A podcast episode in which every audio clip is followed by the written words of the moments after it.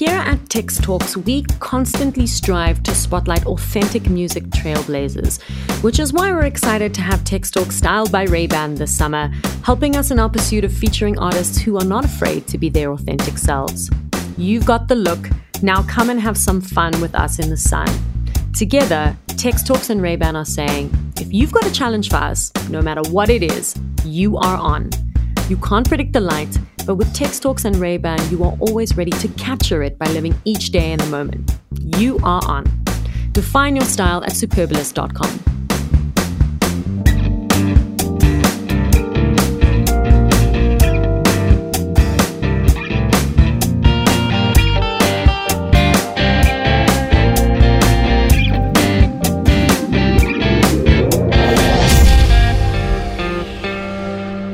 and welcome to Tex Talks. I am Tex, and today I am very, very excited because I am talking to the undisputed queen of Afro jazz, who is a prolific and versatile singer with multiple platinum selling albums to her name.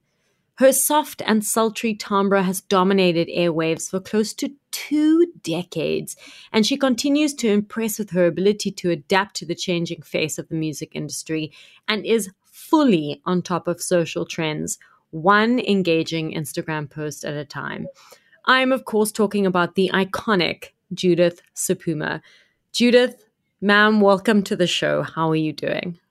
Oh man, um, I'm so excited to be talking to you today, and I am happy. I, you know, it feels like I'm about to get on stage actually. So this is really, really exciting. Thank you for having me. It's only a pleasure. Like I said, I'm very excited. And I'm also very happy that you're able to settle into your interview with a, a glass of Chardonnay on your side. I've got a oh, glass oh, yeah. of Chenin on mine. You know, we're, we're in this for the long haul. of course. now, yes. you are regarded as the queen of Afro jazz, which is a massive title. Uh, and let's be honest, you've you've you've earned that crown with two decades in the music industry. But please take me back to growing up in Polokwane in the township of Seshego. What memories are triggered when you think of home? You know, I remember the the the, the the dusty streets, you know, when we don't have them now anymore because they put tarred road all over in the middle of, of, of homes. But I remember the smell of, of the dust because um, my mom used to come home around four o'clock from work, four four thirty from work, and I would be playing soccer with the boys outside. And I knew that if she found me out there, I am going to get hiding. So I had to make sure that I'm running into the house to go take either listen even if i was gray i would put vaseline on on top of that gray that you know the, the the gray my gray feet so that she, she can think that i was at home. And i would just be doing something washing dishes or something because she never wanted me to play with boys. She says i was too much of a boy i'm gonna forget that i'm a girl. So i remember those moments so much. And and i remember how when we would come back from school uh, because I mean, we, oh, my mom was very hard on us going to school. We used to like skipping school a lot, but she never allowed us. So how when we come back from school, everyone, our neighbors, everyone was your mother. So you'd be mm. greeting mm. everyone as you're going home, and it was such a beautiful feeling. I had no time to be naughty. I could not be naughty because I was being parented by everybody, guarded by everyone was my guardian. So you know it's all those those moments my brothers and sisters and the sundays at church all of that. And i was really really young. So it really great moments great memories. And then where did your love for music and your talent start to blossom? Where did you first realize you know i really have a knack for for music and for singing? Um you know if i i, I would like i want i'm me I want to believe that when I was in my mom's belly, I developed the love for music from hearing any kind of sound. Because my mom used to tell me that when I was two years old, it didn't matter where I was, I would be singing, just creating a song, humming anything. And they would always ask me, What are you singing? And I'd be like, It's my song, you know, from as early as two years old. So when I got to, let me say, possibly maybe around nine years old or so, I remember I was still I was at school and they used to, you know, want us to sing uh, at uh, either um, what do we call them? Assembly, you know, Mm-hmm, at assembly before we go to classes, and they would ask me to to sing, and I would be so shy, I would never do it. And they put me in a choir, and I was not even that confident, but I knew I loved being in the choir. So all those moments actually got me so excited one day when I was forced, I think I was 11, I was forced to actually really sing at assembly and I sang a hymn and everybody just really, I became so, so loved and appreciated, you know, um, at that time. So it was really, really all always in me and my high school, my, my, my, my high primary school days and high school days were days where I actually think, I started thinking, actually, this is something special Mm. We were talking before we started recording this podcast, and yeah. we were talking about the allure of Cape Town, uh, oh, yeah. how special Cape Town is. And I know that in 1994, you moved to Cape Town in the pursuit of jazz, and you attended yeah. the South African College of Music. Yeah. What was it about those years that you studied in Cape Town at the South African College of Music? what what happened during those years that made you realize okay this is now something that i want to dedicate my life to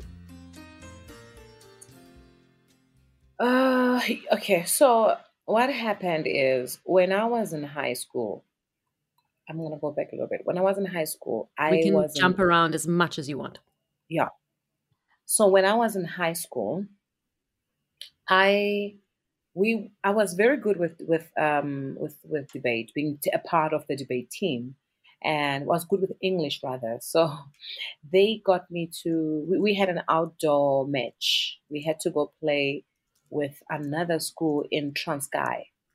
I, I think now it's called the Eastern Cape, but I'm, yeah, I think it's in Eastern Eastern Cape now. Mm-hmm. So we went to Transkei, and when I got there, they asked somebody to render an item after the whole match was done and I sang a song called um, uh, mm, uh, what is that song? Paradise Road.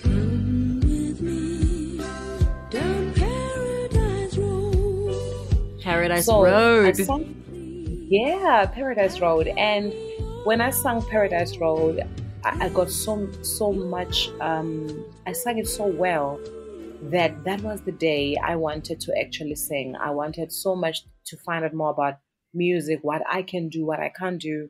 And I was still in like grade, um, actually standard nine, which is now grade, what, 11. And from then onwards, I told myself that when I finish my matric, I'm to go pursue my music career to find out more about it. It happened. I applied to Wits University. It didn't work out. I applied to University of Cape Town. It happened. They accepted us. And then, unfortunately, I could not go in that year. So they asked me to go and get qualification, which was grade uh, six of the uh, music theory. So mm-hmm. I did mm-hmm. that at FUBA Academy in Johannesburg. The following year, I went to University of Cape Town College of Music. Oh my God, when I got to University of Cape Town, I remember coming out of a taxi at uh, in Observatory mm-hmm. Road, just opposite Tugwell Hall. Tugwell Hall oh, Tugwell. was just down from. Yes, it was just down, and then you. Go, I went to UCT, oh, so yeah. you've just taken me back amazingly. So, and it was like you go up these stairs, and then there is the College of Music on your right hand oh, side, oh, and there's Tugwell Hall and Mark. What was it? Marquard, I think it was the men's one. Yeah, the Marquard. Yeah. Was it? Yes, I think so. Yeah, Tugwell was, was the girls' race, and then Marquard was the guy. Yeah. the guy rest, yes. You know, and let me tell you that the first year when I got to, to UCT, I was asked to sing, and that changed my to sing with the big band. the first year when I got there, and that changed my life. So the first year I got to UCT, University of Cape Town, I got forced, rather, I was forced to sing How High the Moon by Ella Fitzgerald. And oh my goodness, that was it for me. I became a star on that day and I never looked back. You know, when I left Matric, I took one year off willingly and then another year off unwillingly because I applied to UCT um, at the beginning of my second year off and I didn't get in. So I had to take a second year because there wasn't another university that I wanted to go to. And yeah. eventually, when I did get accepted uh, my second time around, it was weird because taking two years off, I knew that there was something missing. Like I had started working at Zula Soundbar in Long Street as a bartender. Um, and it was great and I was making money, but I knew that something just didn't feel right. And yeah. my first year at UCT, I did a BA, a triple major in English and media and drama. And yeah. my first year at UCT filled this hole that I had that I actually, yeah. actually, to be honest, that I unconsciously didn't know that I had. I knew that there was something missing, and that something was tertiary education. Um, and UCT is so special as an institution. So I can only yeah, imagine yeah. that that your experience there must have been very magical. Oh, it was. It was too much. It was too much. And the vibe. Remember, I came from Joburg. Mm. Joburg was just too hectic and I had been singing every weekend here and there with Slylo and eh, you know at Kippies now and then, and then I'm at school, and then I'm at you know. But when I got to Cape Town, there was no rush. There were, I felt so safe, and at that time, the rate of um, crime in Johannesburg was so high, mm. so high, and you know we were not safe. You didn't know whether you're when you're walking, somebody approached you, you, you just you're just in a state of panic now and then because you don't know who's coming to you and who's not. If the car is driving past you, you don't know what's in that car or, yeah. or, or what's not in it, you know? So, um, when I arrived in Cape Town, and I was so welcomed. Actually, I wasn't welcomed. There was a, there was someone actually. Oh my god! They walked past me when I came out of a taxi because we took a taxi from we took a bus from Joburg to Cape Town, Oh wow! Okay. Yeah, I'm telling you. Oh my God, you don't know humble beginnings, serious humble beginnings. I'm telling you. So we took a bus from Cape Town to from Joburg to Cape Town, and when we got to immediately when we got to Cape Town, in town, we had to take a taxi to um, Observatory, mm-hmm. and no to uh, Rosebank. Sorry, mm-hmm. Rosebank. Get off and then get into the school. But when I got out, out of my taxi, there was this person who was students and they were girls. They laughed at me because I had this big afro and I had it in the form of a pony. Like I just actually no, not a pony. I had my hair up, but I've got thick hair mm-hmm. and a lot of hair. So and I was dark, you know. So and I guess maybe my sense of dress code was not up to their standard. So they said they started laughing at me and laughing at my hair. And they said, oh my God, this one must definitely be from Africa. Not forgetting that we are in Africa. I know. Were they a bunch of white girls? I don't remember even their faces. it sounds like, it sounds to me like they were a bunch of white girls. Let's just be honest. oh and I'm like, what? You know, actually that day I cried because I'm I'm I'm one of these soft. I don't want. Even today, I saw a girl crying. She was walking into the police station, and I said to her, "What's wrong?" You know, I don't want people to feel like that. It's not a nice thing, you know. And you know, so when they did that to me, I was really really crushed, you know. And anyway, I focused. I grabbed my bags and I went to school. But I realized when I got up there, once hour, the first day was hard. The second day was so beautiful because I got to be in an environment whereon I was at home. I could hear the pianos bling, ding, ding down there, and everybody's walking past, and then woo, there's a, a trombone here. There's it was ju- I was just at home, and it was just music all around, and mm. it changed my life so much. You know, there is a sort of stigma with a lot yeah. of people where they think that studying music, right, especially studying voice, as an instrument is a waste of time because like it's just music why do you need to study it you know yeah but yeah. going the academic route and looking back on it Would you say that your degree really played a big role in helping you understand the intricacies of your craft? Yeah, absolutely.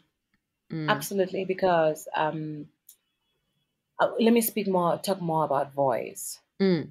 So when I, one of the reasons why I wanted to study music was not so that I could actually make money, even though yes, money, uh, we're supposed to have it and and get it.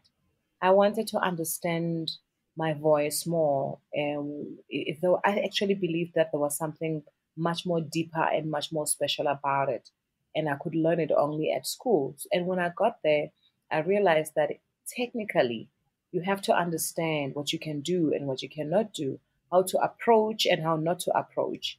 And when you're sick, what do you do? What do you not do? Um, even, even singing styles of music. How do you approach this style? And I'm not talking about a genre, I'm talking about a style of music. How do you approach reggae? How do you approach jazz? Opera. You know, and, and with opera, it's classical. Tra- I, I was classically trained. And that's where, for me, um, I learned so much. Even today, eh, whenever they say to me, Judith, you're a jazz singer, I'm like, oh, no, no, no, no, I'm not. I'm a beautiful singer because I am I've learned to I can gladly say that I have learned to perfect how to sing different styles of music. You give it to me. I went to sing in clubs when I was in Cape Town, which is where the maturity of my craft began. Mm. I learned it from there, from singing in clubs where on at school you've done all these technical stuff and then you have to go sing. First I was afraid, Was petrified. and because she sang it so well, you gotta sing it close to that or forget it. You actually have to sing it the way she sang it or forget it. You know, and not only that, and then you have to sing uh, uh time to say goodbye.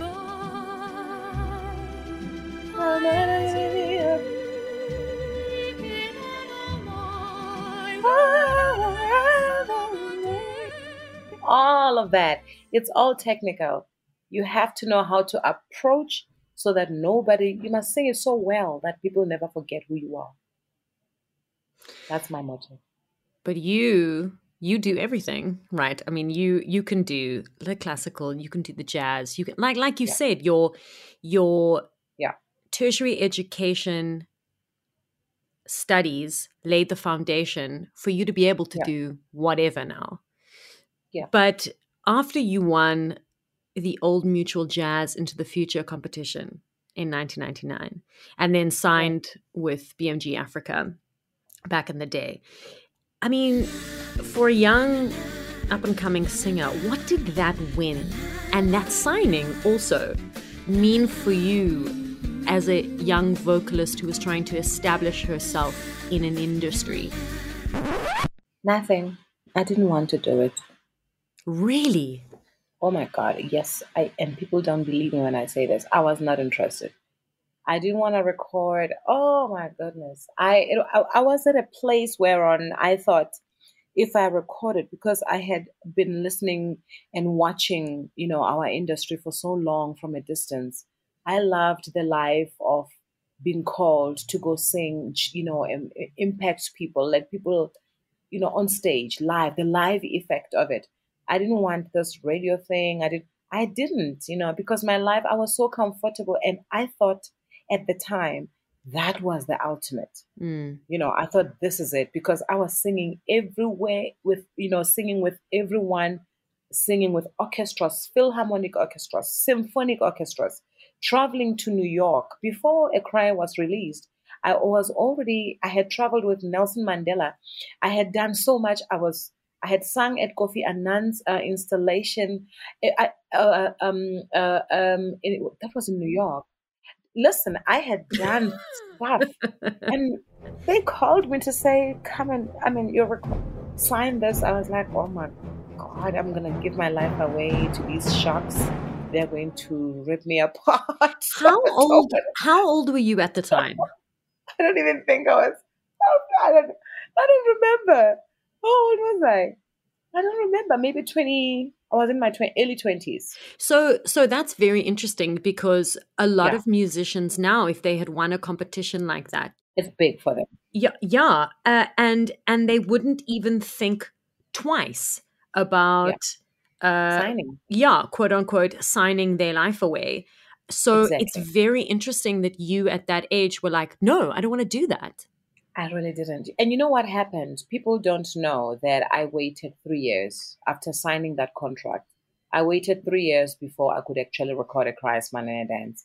I was not interested at all. And they kept on threatening me that we're gonna give away your contract. Actually they they they pestered me so much. My excuse was I'm still at school and I've got a lot of shows. Mm. I'm still writing. Please give me time. I was not even doing such. I was just on the road. I was working. I was making money. I bought my first car cash. I was living your best life.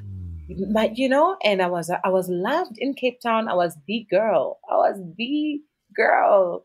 You know, and every band wanted to work with me. It was just such a blessing, you know, to be in that space and to be appreciated that way. So eventually, I decided to. You know what made me record? Mm remember I had uh, two kids at the time. Mm-hmm. So the father decided to actually take the kids and bring them to Joburg. Oh, how I loved my kids. I followed. I'm going to sell my kids in Joburg. I'm coming with you. So I went, I came to Joburg. When I got to Joburg, I had no choice. Sony was right next door me. Mm-hmm. I had to go see their offices. When I got there, they were like, oh, it's that girl that won the old mutual jazz encounters. That's mm-hmm. the girl. Oh, that's the girl. When is she recording? When? And we recorded a cry, Man and a Dance. And it became such a massive success. I mean, let, but let's talk about being the Cape Town girl, the flavor of Cape Town, because yeah. One of the most heartbreaking moments just before lockdown hit, I mean, for me at least, was when the Cape Town International Jazz Festival announced that they were going to postpone 2020 show. I mean, it wasn't surprising yeah. given that the entire world was shutting down, but it was heartbreaking because yeah. it's such a phenomenal event, yeah. annual event on, on on a completely different scale. And you were about to perform at the uh, the the the jazz festival for the fourth jazz, time. Yes. But but let's talk about the very first time that you stepped onto the jazz festival stage in 2000 because i mean it's called africa's grandest gathering for a reason and everyone yeah. comes from all over the world to see us and to hear yeah. africa perform can you describe that feeling of walking onto stage uh, but then also um, off stage after your first performance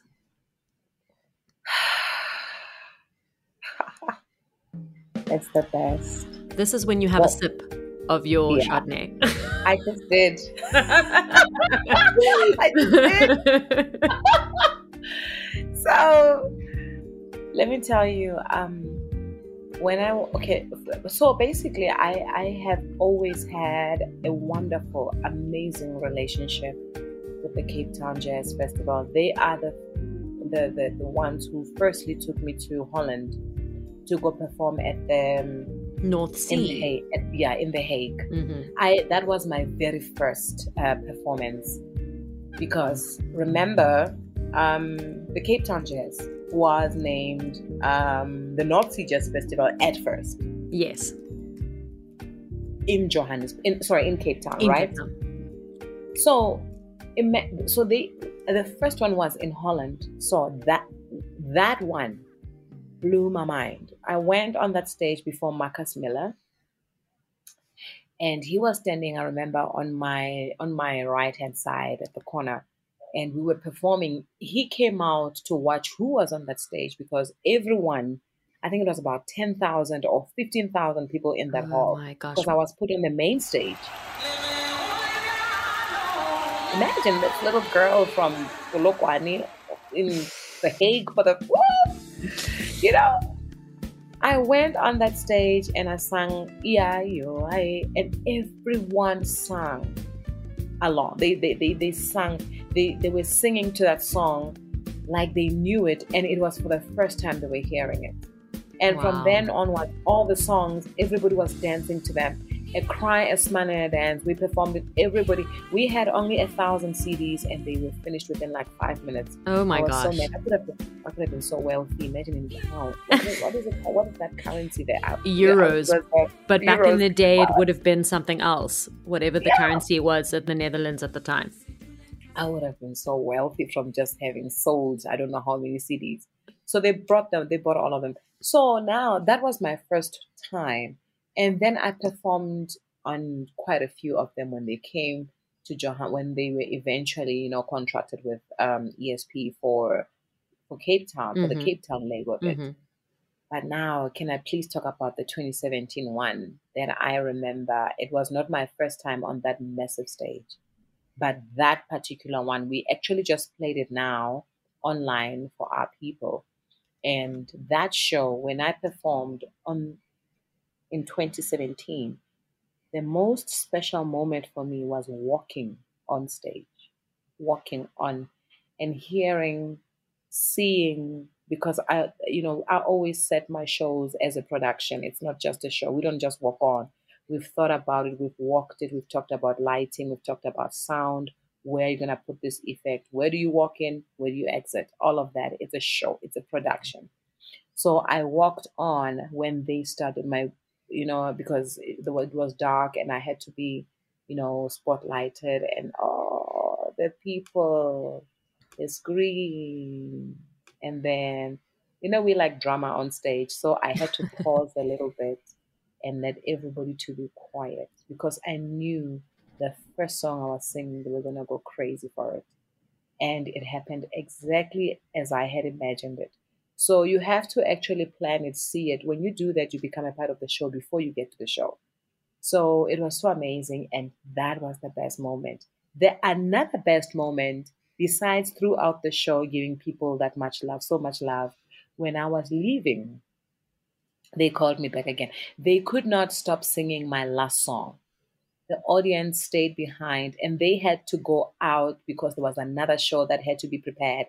But people stayed behind singing my last song. It was amazing. The best. Those are my best parts. Best that is incredible.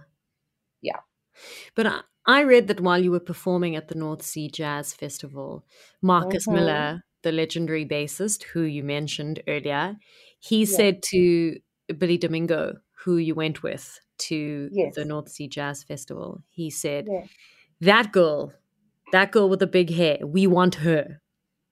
And I love that so much because, especially in light of the story yeah. that you told me earlier about you got yeah. to Cape Town and you got out of the taxi or the bus, and you know, those yeah. girls looked at you and they laughed, you know, because of your hair or whatever they were laughing at. Mm-hmm. And here you've got one of the best bassists in the world going, That girl with the hair that one. Yeah.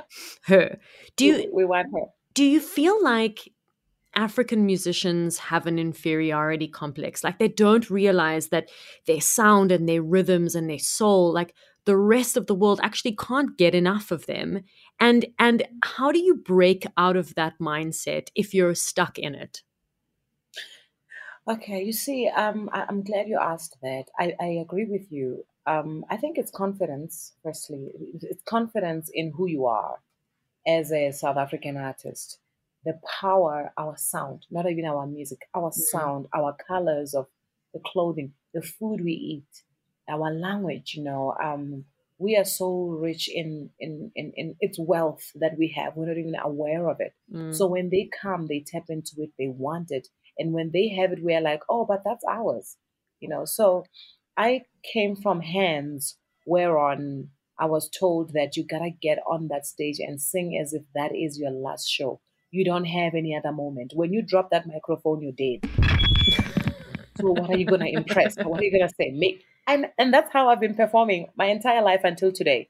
I perform as if when I drop that microphone, I'm gonna die. So I want you to remember me that oh, she gave her best. And I know that I'm not going to die because I, it's not going to happen now. So, but I, just that feeling, it gives you, it pushes you to think, I don't have any other moment. I might never get booked. I might never get an opportunity to sing to these people. Somebody in that audience wants to hear my voice. They want to be healed by my voice. Mm. They want their life to be tra- transformed. Relationships get healed, you know, when we sing, when I sing, and it's been proven. I've heard it. I I've lived it, I've seen it, I've been inboxed, I've been told, I've celebrated with them. Mm. So it's what we do. So I get on that stage and I do that. I just that my especially when I know that you're from the US, ooh, I'll show off. I'm going to sing every song that has got a you don't even have to understand. I'm gonna confuse you like crazy because that's my sound. So you know, so and I'm proud of it. So this is why, in my mind, you are one of the best performers that I've ever seen. Because when you are on stage, I feel like you are completely convinced of every single word that you're singing. And in that moment, when you're on stage, like you're living every bit of pain and joy that the lyrics yeah. are communicating. How yeah. how difficult or easy on on the other side is it to tap into reliving that um I, I would say that it's it's both mm. it's it's difficult and it's easy uh, it's difficult because it reminds me of the pain and I have to hold back the tears sometimes, but me, I'm a crybaby, so I, I cry a lot. So I love expressing uh, myself. I don't I don't believe in giving you fake. Mm. I don't believe in giving you what is not me. So um, that's where the, that's what that's what the difficult part is about performing on stage. The easy part is I love the melodies, and I know I know that when I sing, um, I feel good about it and I enjoy it. I wanna, I want, I'm going to hear my own voice. I see your face, your pretty little face. And you know, change it and sing that song however many ten times I can. That message is going to be so beautiful because someone else is receiving it well. You know, that's what makes it easy. My job gets easy that way. That's when it becomes my job that I'm going to sing. If someone wants to hear a Christ Man dance or they want to hear Memutswadi, they want to hear any of the songs that they love and we get to give it to them. Even when I'm on stage and our program is set, if I if I hear or if I feel in my spirit, I'm very connected, you know, so to spiritually to God. So I always tap into that. I will listen to spiritually to who wants to hear what. Before we go, I will sing that song. And people will say, Oh, we thought you were never gonna do it.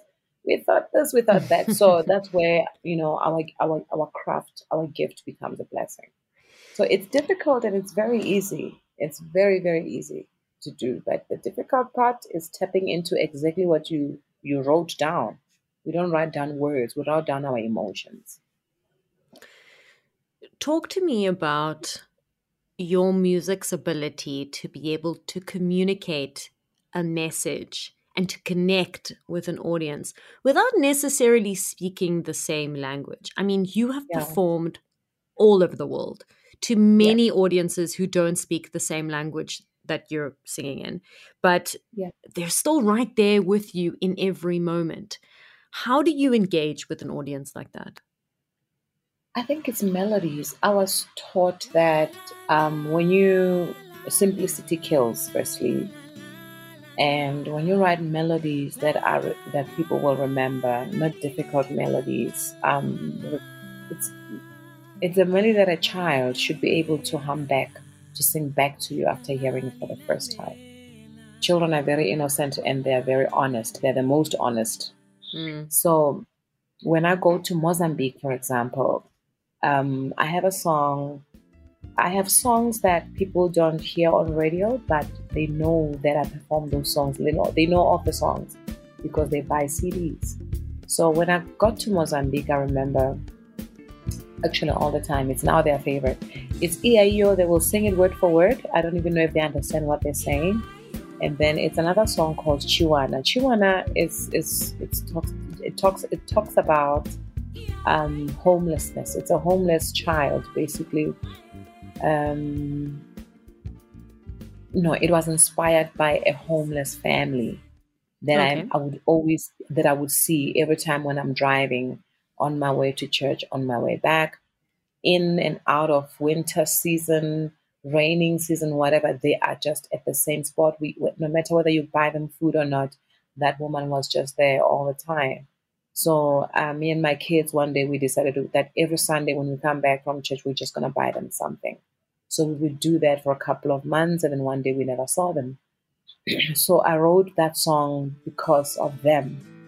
Um, it says, um, "Matono lerato kun velo letepo, mitile dumelo kitsila ya kutu, elisha ligera, kifele lo kimata."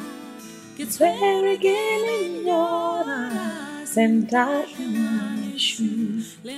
Namibia, in Mozambique, they Sure. sing that song exactly as it is. And then it goes on. When it goes on, it goes, "Le re boliviano, le re boliviano." they scream when it gets there.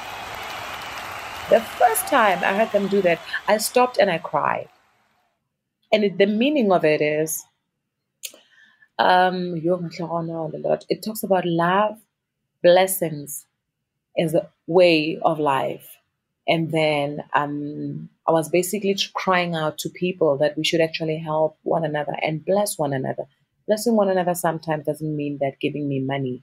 Just stop and say hello to somebody, who, you know, sometimes, or just ask them what's their story. You know, and it's not all of them that are that are dangerous and bad. Some of them are Mm. genuine, and some of them are forced to actually be bad and be in that space because they know nothing else. It's a way of protection for them, but you know, sometimes it makes a difference and it changes someone's life. And it, we changed that family's life.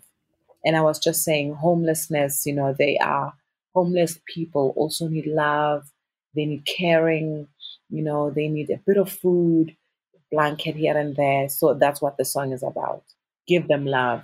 I just want to petition right now for you to come back to Text Talk so we can do a podcast where you just sing.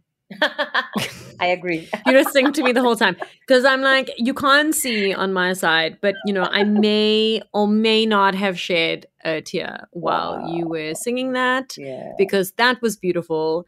But looking back at your career, I mean, like I, I said in the beginning, it spans two decades, and that's only counting since your first album drop. Yeah. But I have to ask, how do you prioritize constantly reinventing yourself? Because you hon- honestly, you do it so, so well.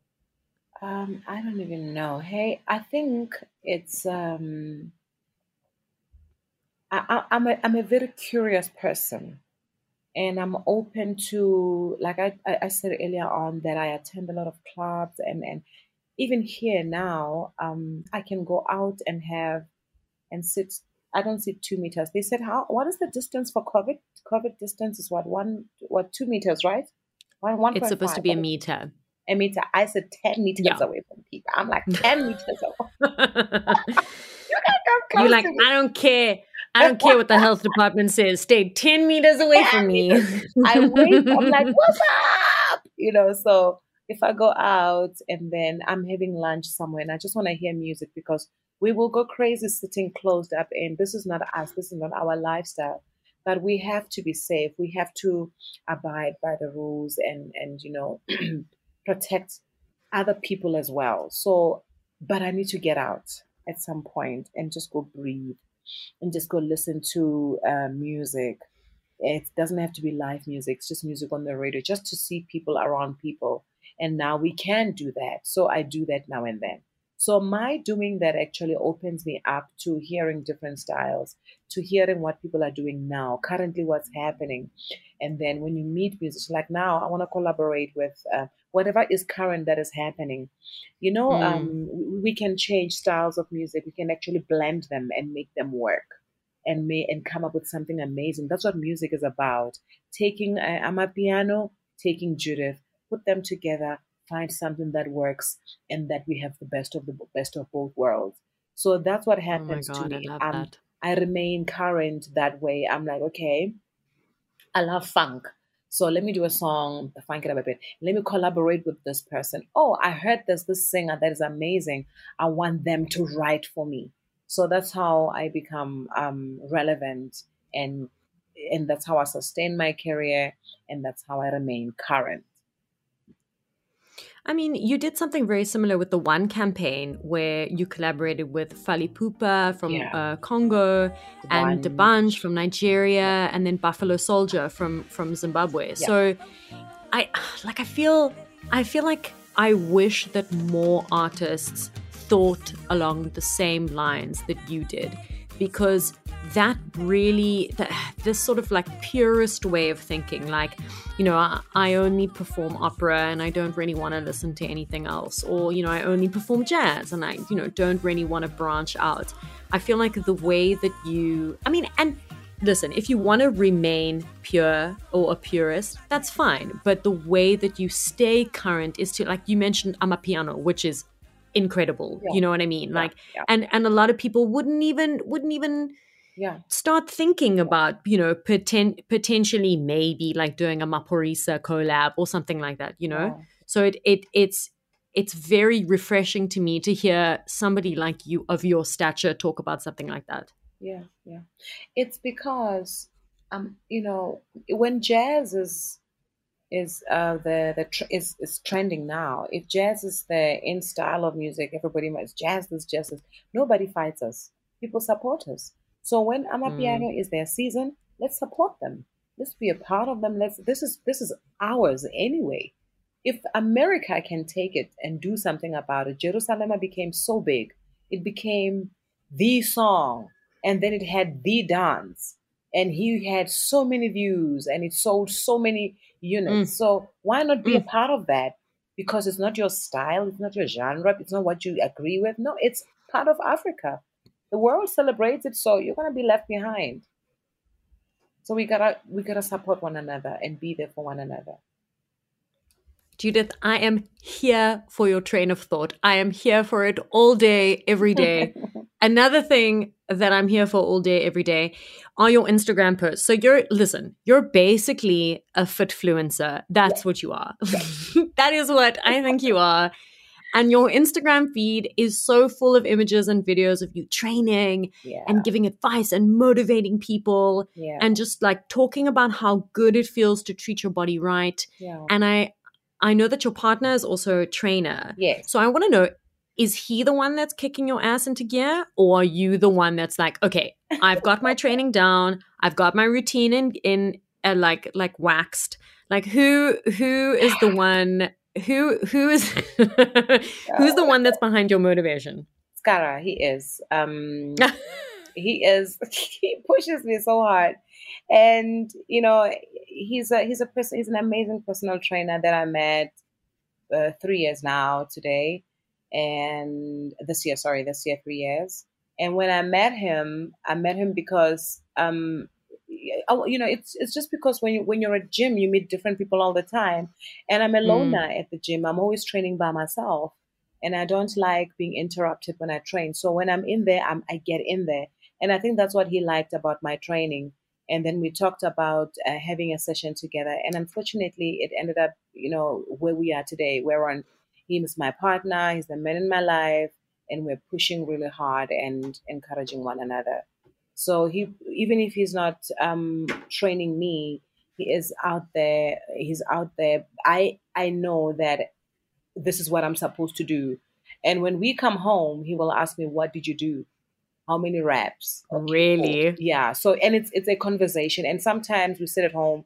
Like yesterday, I said to him, "Baby, is there a way we can actually stop um, being on the phone? Can we have a rule that from seven o'clock we get off the phone? Because what we do is he's sitting on his Ye- phone." you sound like my boyfriend I love it Yeah, yeah. And then he's scrolling and he's checking videos of trainers because we're looking, we, we always look for different workouts because this is what the body does. The body does not react uh, or so does not respond if you ke- feed it the same thing over and over again the same thing Mm. for the for two months you're doing even a month you're doing the same thing your body stays the same and i get frustrated if i don't feel like Mm. i'm moving i get so i will go run 20 kilometers every day and to just to center my mind to come back to okay, what can we do and i never wanted to be 20, ordinary 20 kilometers. 20. then okay if 20 hurts you let me Eight- go to 18 what? If 18 or 12 yeah like for example Sure. um he, he always says to me you haven't been running for two weeks. So next week at least do three days of running nonstop three or four days of running nonstop. And i know that it's nothing less than 10k so it's a 10k run every morning and that's my warm up before i go to gym. It's 10ks of running and then i'm gonna go to gym and do maybe an hour of something. So it's actually the body is used to it. My body is used to Mm. it and and i know when to rest I know what to eat. We eat really well. Um, we were, you know, we, we we we do different things. We change our meals now and then as often as possible. So yeah, he, he's really. I think I think everyone, all of us, we need someone who will encourage us to to become the better version of ourselves. And if you can have a partner who actually encourages you to do that, please don't don't don't take it for granted. I appreciate it because it's it's worth it. It's worth it. Mm, preach, preach. But to go back to your music, I Yeah. want to talk about the album that you released in 2019, Power of Dreams. Yeah. And you recorded it in the States in Atlanta, and you decided you were going to produce the album, which, if I'm not mistaken, was actually a first for you. What was the significance of recording the album in Atlanta? Was this because you wanted access to specific people or musicians, or did you just feel like you needed a fresh space to write from? I was tired of South Africa. Oh, I was tired of my home. I was tired of um, the sameness at the time that I was. I was. I felt I had a writer's block. I had a life block. I had a love block. I had everything blocked. So um, I wanted a, a, a, a, new start. So the plan Mm. was not to go record in the US. It was to go live there for a couple of years. Oh, wow. Okay. Yes. And when I got there, um, I started working. I would never leave South Africa for anything. I love my country. I love everything about it. But I needed to step out a little bit and then come back. Because in that time, I was traveling a lot too. It was between London and the US, London and the US. And I was putting together my own shows in London and in the US. So I did a bit of tour in London and then I did a bit of shows in, in, in the US. And in the US, um, Felicia uh, Mabuza-Suttle got me some work. I would work in Atlanta. And then I decided, you know what? There are these great musicians around me. Every time when we go to jam sessions, I meet amazing people. I'm producers of the top artists in the world. Um, people who have worked with Bobby Brown, Whitney Houston, all of them were around me, and musicians as well, including Toni Braxton's guitarist who's playing on my on the same album, and some of them, oh, they've, they've played with so many amazing uh, Grammy Award winners, and I was like, okay, this is what I needed. So we went into the studio, we started playing around. And let me tell you, I started writing, and the songs came, they started flowing, and I realized the way I'm writing Sepedi and the way I got them to play my Sepedi songs, I'm going back home. Mm. So after recording that album, I was so happy. Came back home. I, I actually wanted to shoot the album sleeve that side. So let me tell you a joke. So Fantasia Barrino, I love her. She's one of my favorite um, singers. And her for her her photographer was not far from where I was in Atlanta. So I heard that you know this guy shoots beautiful pictures. So I started finding out more about him.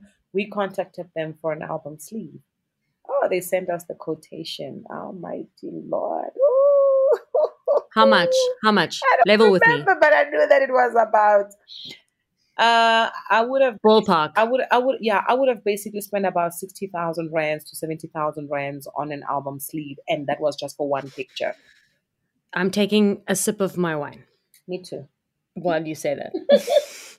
Sixty thousand rand on one picture. 60 to 70,000 and that was for 3 hours. So if you don't get it done in that 3 hours and that's for one picture. So you they send you pictures, you choose the sleeve you want, they edit it, they send it back to you. Hi, Whatever boy, you Judith. do That's not it, okay. up to you. No.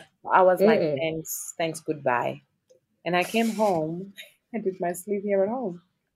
It ended up turning out so beautiful. But you spoke about being in Atlanta and being around musicians and people that have collaborated with high profile musicians. And the co producer of that album has Yes. worked with the highest caliber of musicians. Like you mentioned Bobby Brown, he worked with Bobby Brown, Justin Bieber, and I mean, let's not forget Prince, Yeah. like the legend. Yeah. But what was it like having him by your side as a co producer? He was amazing. Um, he actually is here now. He's staying in South Africa. So it- Joey was um, a drummer that I met working with. Who was he working with? Um, we were built up together with. Um, I'll tell you now. I forgot his name. Uh, at uh, one of the radio stations, uh, we had a cruise, and we we went to Moza. It was at the, one of the islands, and I, I saw this young drummer playing in the most amazing way. Oh my god! Even though we kicked their butt because our show was the, the highlight of the entire tour, of the entire cruise for four days, you know, we connected. And I remember him saying, I said to my pianist that I want to go say hi. I'm so shy, I'm afraid to greet people. I want to say hi to that guy, man. I want to work with him. And they went to him, they told him that he want, wants to work with me. And he came to our show to come and see, you know, who we are. And he loved us. He went back home and when he we exchanged contacts and then when I wanted to record uh, one word, I approached him and then he said, send me some files. And we sent him some files. And then out of the blue, I decided, no, man, this guy must come to South Africa to come play here. So we brought him down for three weeks. Yeah, we brought him down for three weeks. He played with us on the album, on One Word album. And then that's how I got the connection to, we became such great friends. That's how I got the connection to actually go to the US to go record. He was my contact for You know- the US. Whenever I wanted, yeah, to go to the US, he'd say, "Oh no, come, you know, we're gonna hook this up. We're gonna come on, Jay, we we're gonna we're gonna do this, girl. We're gonna do this." So we would go there and just work and work and work. He's a work uh, workaholic, so and I love people like that who are driven, who don't stop. So I was I was I was in my zone. So in the US, guys, it is beautiful. It is fun. When you feel you are blocked, you can just go there. Life is amazing. I mean, New York is something else. So yeah, New York is absolutely ah, phenomenal. Fire, One of fire, fire. Eh, eh, eh, but but you know judith, judith you have you have achieved so much overseas but also so much so back home like you know you you've played emperor's palace in joburg on numerous occasions Yeah. and i saw that very recently you were inducted into their hall well their walk not their hall of fame their walk of fame which has yes. handprints in cement and everything, which I think is so cool. How phenomenal does it feel to be honored in your home country and in such a big way? It's the best. I'm telling you, um, they can honor me anywhere else, but here at home, it's the best. This is where I am. This is this is my home. This is where I live. This is where I was born. My family is here. My roots are here. So, what better place to be celebrated than your home? So, it was really amazing. It was really great. And we actually have three shows coming up 29th and 30th. Uh, 29th, we have two of May, sorry, we have two shows at Emperor's Palace. Uh, because of the limitation of the people we can have, we're trying to make sure that we accommodate everyone by having two shows each day. So, yeah, I'm excited about that show. It's actually a celebration of 20 years of A Cry, a Smile, and a Dance. Because A Cry, a Smile, and a Dance is actually celebrating its 22 decades. Can you believe it? Two decades. of Wow. Judith. Yeah. But also, I will be up in Johannesburg over those dates. Yeah. So I am buying myself a ticket because I feel like that is an event that is not to be missed. But also, uh, Judith, I just wanted to say thank you very much for joining me on Text Talks. You you are an absolute legend, and this is a bucket list interview for me that I will remember for the rest of my life. So I cannot wait to, to see you at the end of May at Yes. Emperor's Palace. And hopefully we can do this again where where like I said you can just you can just sing. Yeah, The we whole should. podcast. we should. Thank you so much for having me, Tekla, and everybody, the entire team, Matt and John. Thank you so much.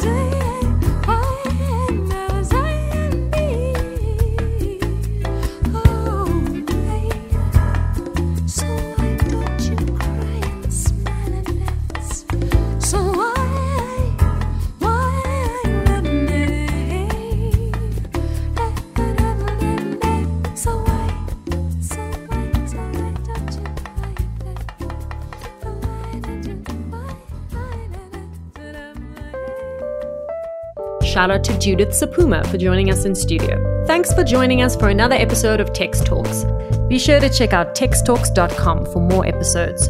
Don't forget to subscribe to our podcast on Apple Podcasts, Spotify, Castbox, or listen to Text Talks on all good streaming platforms. Also, a huge shout out to Tom's, the only music store, for being the most incredible technical supplier. From myself, Tex, our producers Jonathan Ings and Matthew Lewitz, and our research assistant Al Clapper, catch you on the flip side.